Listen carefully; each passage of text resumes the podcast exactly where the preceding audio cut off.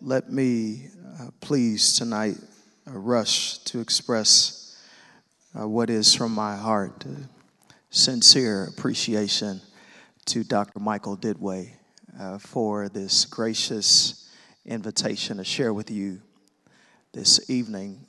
Uh, with me tonight is one of our associate pastors for, for children and youth, Jamal Johnson from Chicago we just got off a plane and uh, and literally flew in uh, from the airport to the seminary, and so uh, I don't make it a habit usually to cut it this close, uh, but uh, our travels have been just quite a bit lately, and so uh, when my daughter asked me to stay back today, I texted Dr. Duduit and said I I can't get there until the last minute today, and so um, thank you for the warm reception and for receiving essentially tonight what I hope is a better dad than a preacher. Um, to, tonight, I'm not going to preach per se, I'm going to preach in the morning. Dr. Duduit loves to toss these things at me, these themed addresses, uh, at which I have to write something that I've never written before in the middle of having to write sermons every week and trying to get another manuscript ready for publication. So just remember the golden rule as you listen to me tonight. do unto Charlie Dates as you want other audiences one day to do to you. Um, so I, I request your uh, humble prayers and support. I, I must say, because there are many faces tonight uh, that mean so much to me uh, sitting out here. I don't want to call them all, but there is, uh, there are a few. One of them you need to know. His name is Dr. Dwight Perry, and I'm not going to tell you on which side of the room Dr. Perry is sitting. But I was a senior at the University of Illinois at Urbana Champaign on my way to do a master's in human resource management and a Juris Doctorate on the backside. My brother uh, had just started law school at the University of Illinois, and I got a full ride to this program to do um, a master's in human resource management and then, and then a Juris Doctorate. They only let 18 students into the program a year, and uh, God gave me such grace and favor. But I was wrestling with the call to preach, and I had I had decided I'd said to the Lord, Lord, I'll, if you let me do this program, because Fortune 100 companies flew to campus to recruit from this school alone. If you let me do this program, I'll be the best support a pastor or preacher has ever had. I'll pay my tithes and offering faithfully. And, um, and yet I felt this tug on my heart. And in the providence of God, I was home for Easter uh, one Sunday. Permit me, please, just to share this with you. And that Sunday, preaching at our home church in Chicago was Dr. Dwight Perry. And in that one meeting, God changed the, the trajectory of my life. He said to me that day, God has called you to preach, and you need to prepare, and I'm going to show you where I think you need to prepare. I said, You don't understand. I, everything else is laid out for me already. I, I'm, I'm good. He said, No, just, just give it a, give God a chance and he took me to Trinity. And he made a phone call on my behalf to then President Dr. Greg Waybright. And the rest, as they say, is history. One man God used to change the trajectory of my life and my ministry. And he's in the room tonight. And I want to say thank you, Dr. Perry, from the bottom of my heart. We appreciate you, man. We love you. Um, so, to all of the rest of you, my brothers and sisters, Dr. Greg Scharf, my first homiletics professor at Trinity, uh, just so so many faces. Dr. Joel Gregory, whose sermons I've preached around the world. Uh,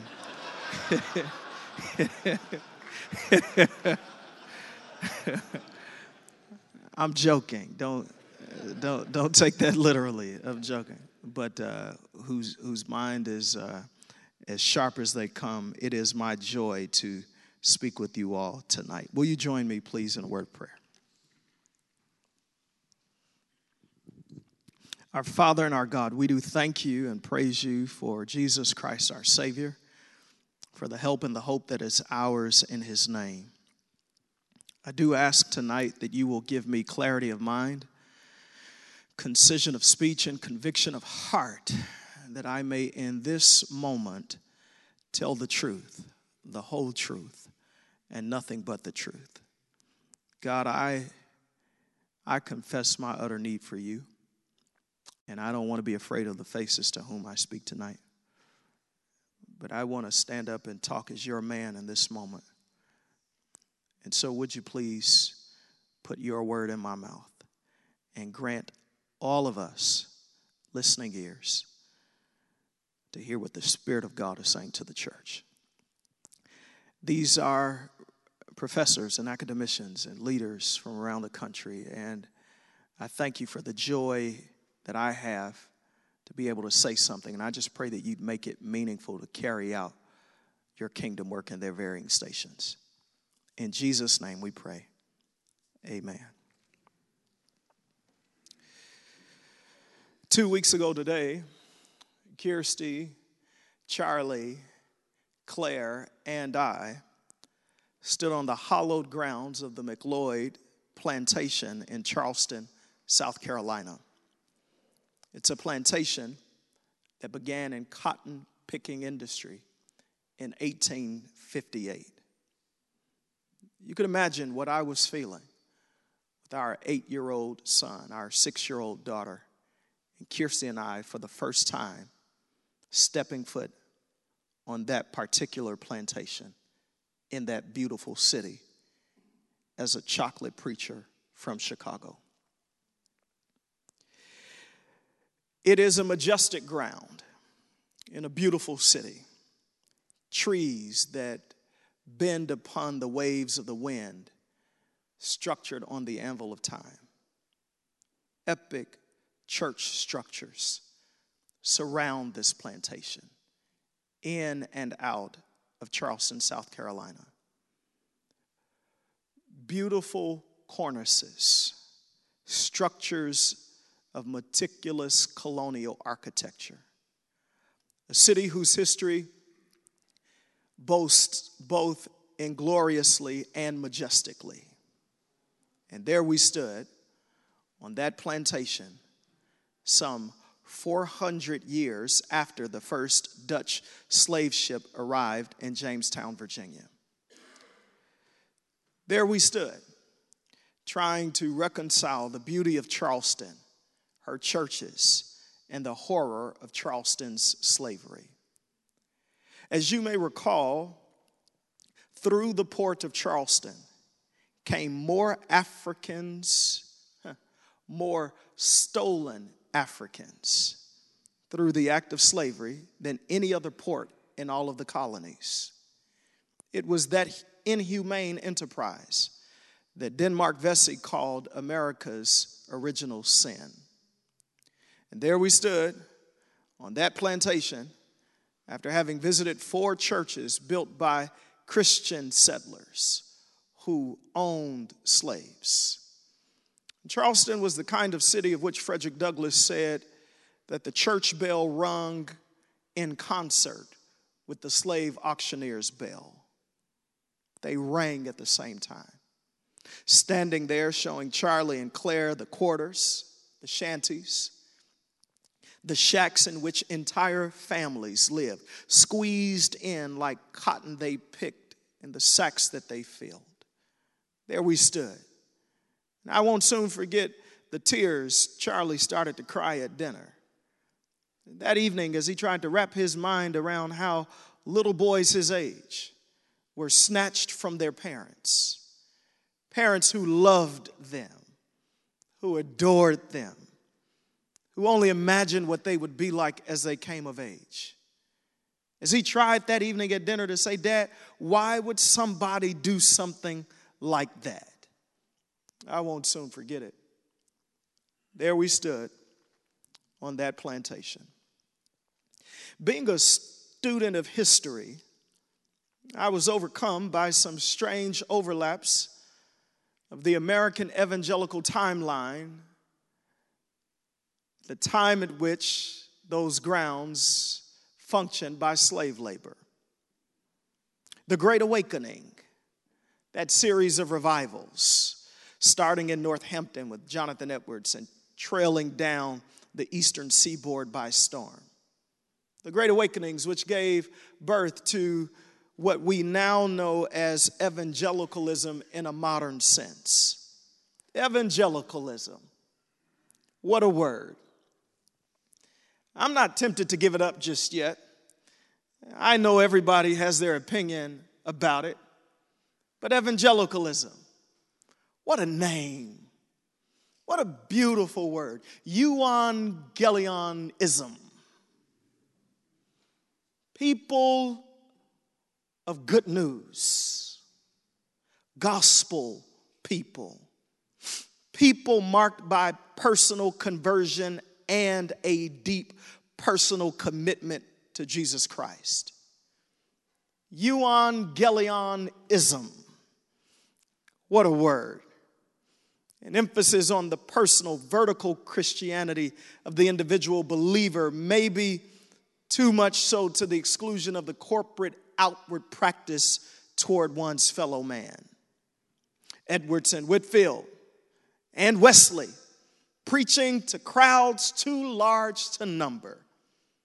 I mean, who would not have wanted to be Edwards then, or Wesley or Whitefield then, preaching outdoor crusades, building orphanages, growing churches at lightning speed?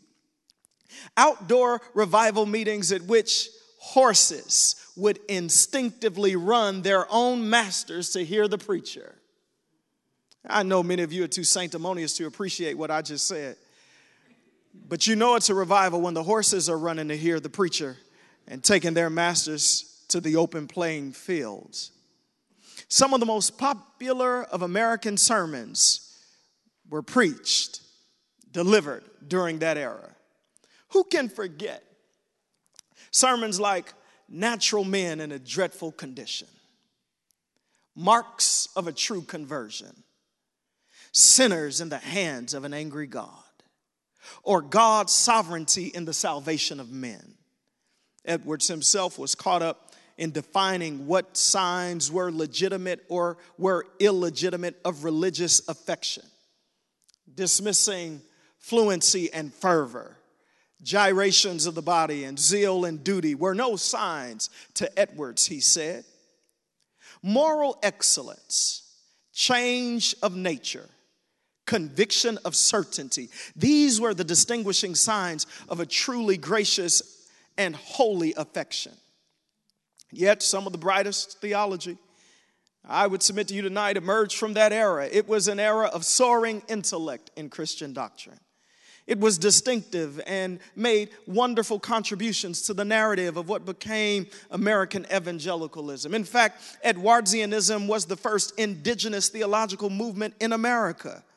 Puritanism, as we know it, eh, eh, they, they were understood as the heirs of the Protestant Reformation, and likewise uh, emphasize this kind of personal salvation, this vertical work of the Spirit of God. And the question that haunted my mind as I stood there with Kirsty and Charlie and Claire at that plantation was how do I reconcile in my mind the original sin of America with some of the bright theology that emerged from that era? How could slavery and orthodox theology coexist? This, this was a church that not only survived the horrors of slavery,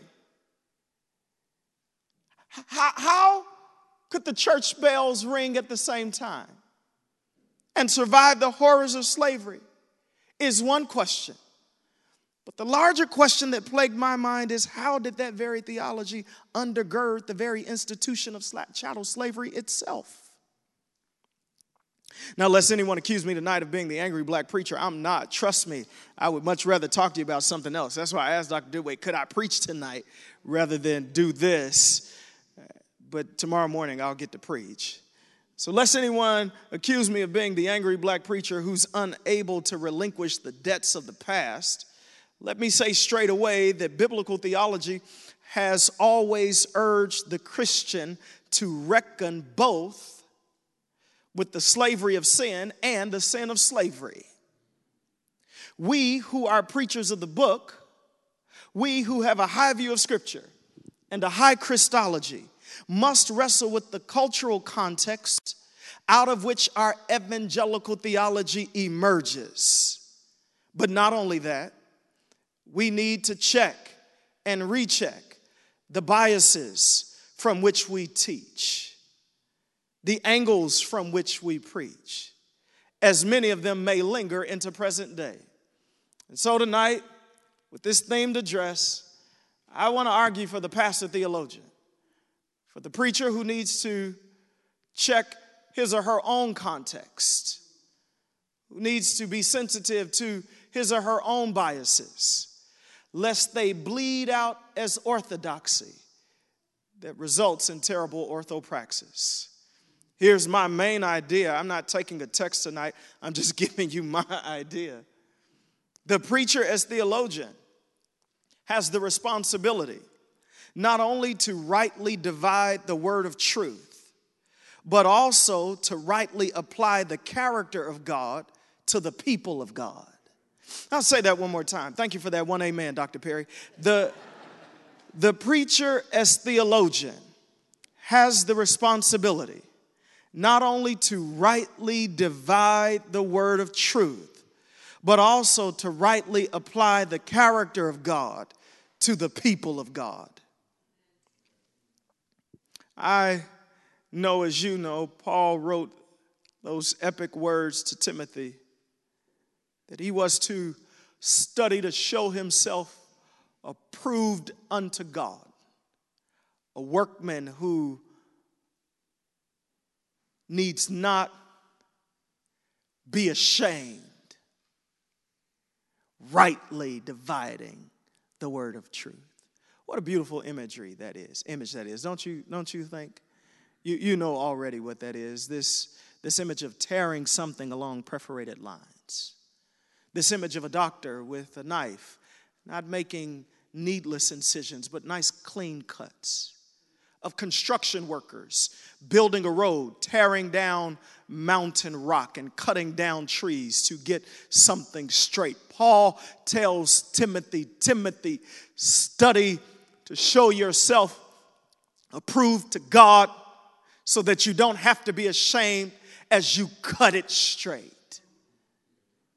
But the question that lingers is is it possible to cut it straight without treating your neighbor right? I recently read of a seminary, one that trains preachers that refuses to discuss the tenets of black liberation theology. And maybe you're in here tonight, maybe I'm talking about your school. I don't know who you are. But it is as some have suggested, they say, of black liberation theology. I'm talking about the preacher pastor as theologian. It is as some have suggested that black liberation theology is too ethnically focused a theology. I guess I can appreciate that. But I have one question for those who would say, we don't want to talk about black theology in our classrooms.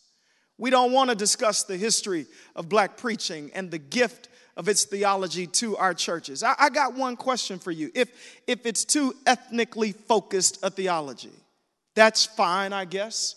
But here's my question What about the rest of evangelical theology?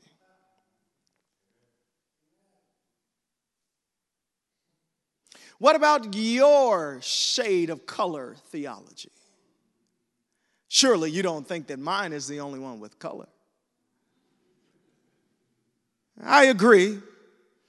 We don't have to agree with James Cone, a voice whose echo still reverberates through the corridors of the academy. We, we don't have to agree with him, and at some points we should disagree with him, but yet we should still ask the question what made James Cone's theology necessary in the first place?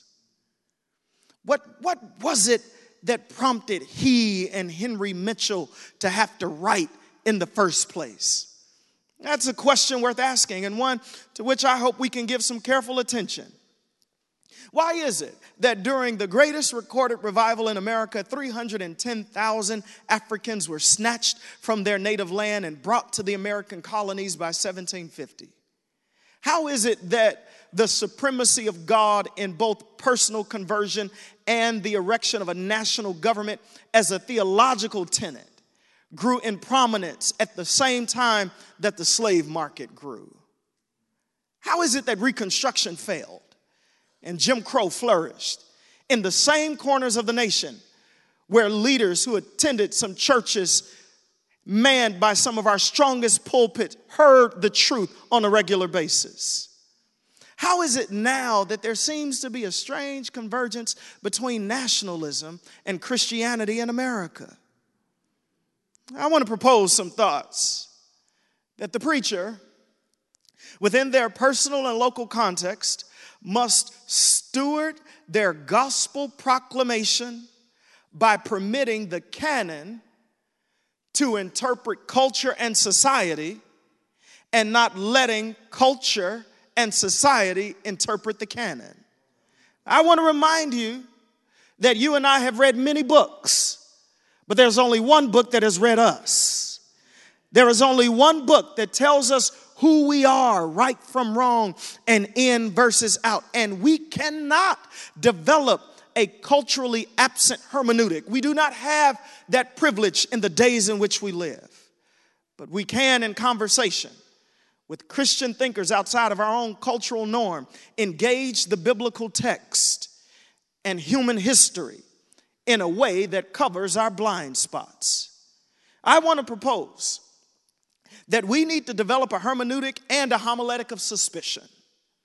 Not one that comes to the text questioning the authority of the text, or demythologizing the content of the text, or denying the truth of the text but a suspicion, an inward suspicion, a suspicion of our own personal preference upon the interpretation we make and the application we take.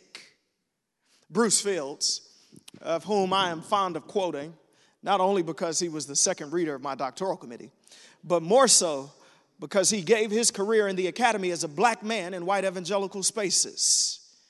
He said it this way that the formulation of doctrine, the relationship between doctrines, and the application of doctrine lead to very different emphasis depending on who's doing the theology. Hear what he's getting at. He says, Many think that social, cultural, and religious factors do not affect theological formation. Many do not understand that the formulation of this doctrine and even exploring the relationships between the doctrine and then the commitment to applying that theology to life moves in different directions depending upon who's doing it. Who you are, in other words, where we live, what privileges we enjoy or do not enjoy, what challenges we face or do not face, all show up in our preaching. And it shows up in the way we do theology. And it has a corresponding impact on the emphasis that emerged from our theology. And I want to submit to you tonight that no single one of us in the room or single ethnic group in the room is free from that. We all have that challenge. All forms of preaching are in some way affected by the color of the theology we practice. Are y'all still in here with me? Give me six more minutes, I'll be out of your hair. The influence, impression, and subtleties of the preacher's theology will be felt in his or her preaching. That means that the application of the sermon, in theory or in practice, is likewise shaped by the preacher's theology. For that reason, the work of our preaching is informed by how the preacher does theology. For instance, I practice theology from the black experience. I know everybody wants to be black, but God didn't make us all black. A few of us got that privilege. This fact is inescapable. And in some circles, it creates a kind of scholarly discomfort when I don't think it should. It should create a humility in our work of theology. I once asked one of my systematic theology professors, not you, of course, uh, Dr. Ken, he, we were in the homiletics department there. I was once asked by this professor if all people could do black theology. I understood what he was asking. Implicit in that question, however, was a kind of hidden assertion that all theology is somehow neutral or devoid of cultural influence. And I thought to myself, what a, what a privileged question. And so, not wanting to fail the class, I deleted my response on that paper. But I'll tell you what it asks Can all people do your theology? For all theology is affected by our cultural lenses, good or bad. And, and so I want to propose, before I get uh, t- toward the end of, of what I'm seeking to argue toward tonight, that, that you should do something. When was the last time you had your students read preachers and listen to preaching distinctly different from their cultural context. When was the last time you, in shaping a sermon or presenting an idea, included voices of persons outside of your cultural norm? All I can tell you is, I used to be one of your students. And I would to God, from that time ago, that my professors had done more of that. I would to God that my professors had come to see that there's a way to suggest what's normative without calling it normative. That the absence of other cultural voices in the classroom and in the shaping of a congregation tend to make one culture's dominant theological emphasis as normative across the board. But that's just not true, is it? That kind of theology ultimately can lead to slaveholding. But because it is possible to get the text right and the application of God's character wrong, it is possible to read the text in its context and to misread our context for application. There are many examples we can use to draw this out, but I think Edwards and Whitefield within early evangelicalism help us to view this challenge of the preacher as theologian. How might we have the best of orthodoxy and the worst of corporate social orthopraxis? It happens because we abandon the line of Scripture for the advancement of and protection of our dearly held but flawed privileges. It happens because we think we will lose something by letting others hold the microphone. But, friends, you and I, I want to suggest, do not have the best of orthodoxy until all of God's people speak. Until people who have lived on the margins, endured suffering, and overcome shame get to testify about their understanding of what the Bible has to say about God.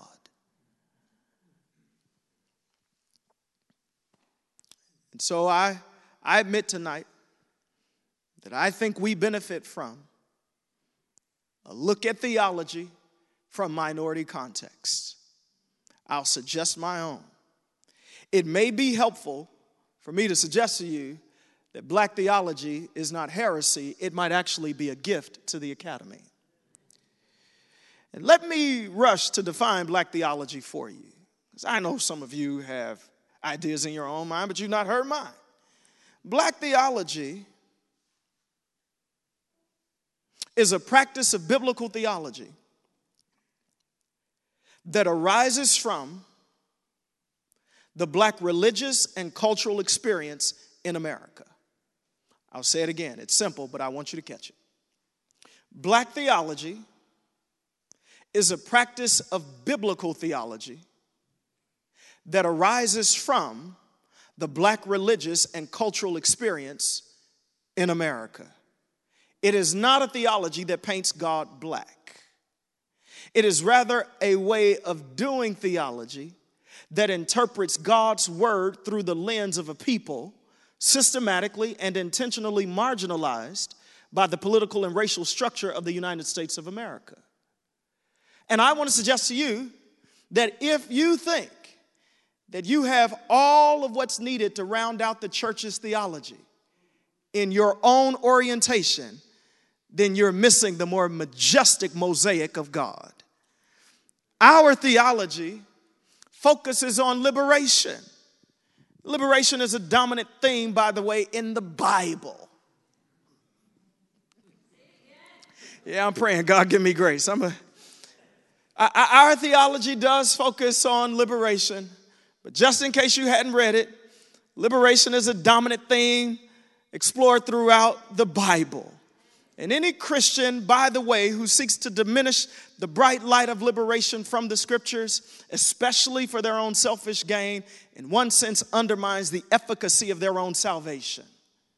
In like manner, liberation is not to be so emphasized that the theme of liberation causes the interpreter to rip scripture from its appropriate context, which then leads to a misappropriation of its application. But, but I want to suggest not trying to read liberation into everything is one way that keeps the oppressed from hating their oppressors and ultimately keeps the oppressed from oppressing their oppressors. The compassion, the mercy, and the providence of God eases out a view of reading the scripture through the lens of liberation. I want to suggest even that this is where I think James Cone went wrong. He had a difficult time harmonizing the omnipotence of God with the omnibenevolence of God. He had a difficult time trying to reconcile how God could be good and in providence let his people be enslaved. I'll be the first to tell you tonight, I don't have answers to those questions. But what I do know is that God is good. And I'm not gonna let what I don't know shake what I do know. I do know that all things work together for the good of them who love God and are the called according to his purpose. I do know that in the fullness of time, God will make every wrong right. I do know that the crooked places will be made straight. I do know that the rough places will be made plain. I do know that every valley will be exalted and every mountain will be brought low. And I do know that the ground at the cross is level. So I've decided not to let what I don't know shake what I do know. You and I might benefit, even in the classroom, from reading a minority theology and encouraging your students and your pastors and even you in your own preaching to benefit from the rich voices of a context other than your own. Might that give you and I a deeper understanding of God's work for and among His people? I'll tell you what I think it might do. Preaching and conversation with other theologians outside of our own context will give us a greater appreciation for the breadth of God's character. It will challenge us to resist favoritism, to dismantle privilege, and to identify injustice. It will make us more willing to invite those unheard voices in the confines of our own classroom and congregations to teach us what we think we already know. And in no way am I suggesting that we develop a kind of uh, canonical cultural homiletic, where culture and experience comes first. I think James Cone got it wrong there, but I also think Jonathan Edwards got it wrong there too. What I am suggesting is that we develop a canonical cultural homiletic that takes into serious consideration the intersection of scripture with the sociological. how Scripture interprets the systems of our society, and how we can ultimately achieve both love of God and love of neighbor. We need to know what the Bible says. I'm in no way trying to argue against what scripture says, but I do want to say we need to know what the Bible says. And what John says in First John chapter 2 is that we cannot say that we know God and we do not keep his commandments. We need to know both what the Bible says about soteriology and about the love of neighbor. We need to know what scripture says, not to answer merely the key Christological question, but we also need to know what scripture says to answer the key social questions. We need James 1 22 through 25. You know what James says in chapter 1, verses 22 through 25. He says, Hearing and not doing is like going up to a mirror, and when you walk away, you forget what you look like. This is what Dr. Kevin Vanhoozer calls spiritual amnesia. We need scripture to lay the groundwork for our doctrine. Because when we get the Bible right, and we apply the truth of God appropriately to our own context and with our own people, we get to discern the ways of God as we preach and urge our congregations to know Him more fully through our preaching. And that's a gift of reading theology of a different color. One other benefit is that you and I learn how to handle human suffering from reading and listening to black preaching and black theology. Human suffering is witnessed, by the way, throughout the canon, especially in the liberation passages through the scripture, where men and women are being murdered and children are tortured, and, and those inflicting the terror often claim God language. And, and we learn, even in our own American history, that, that there emerged a people who were brought to these shores against their will, trained in some of our churches, and never rejected the Christian doctrine and theology that they brought with them from West Africa and that they encountered here in the 13 colonies. But without a biblical foundation, we will resort to other sources for our own comfort. I, I want to say to people, uh, who, like one well intending professor said to me, questions about what's wrong with the black church. And I, I simply had to say, let's thank God there still is a black church.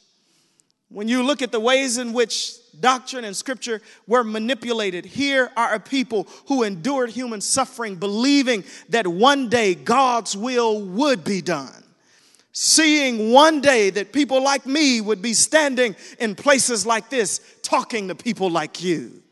They believed that God would turn the tables. And so they did not turn to other things to bring them comfort. They turned to the God of their fathers, God of our weary years. God of our silent tears, thou who has brought us thus far along the way, thou who has by thy might led us into the light, keep us forever in the path we pray. That's what they wrote. That's a kind of theology. A kind of theology that examined real life issues, impressed by culture and sustained by government that's a kind of theology that examined those issues and said, nonetheless, that they were going to take the Word of God to make themselves fit to live in our world today. That's what I'm aiming to do in my corner of Chicago, is to help our church get fit to run. You do know that these are running times, don't you? I'm trying to hold off till tomorrow to preach, but I feel like sneaking to preach you do know these are running times, right?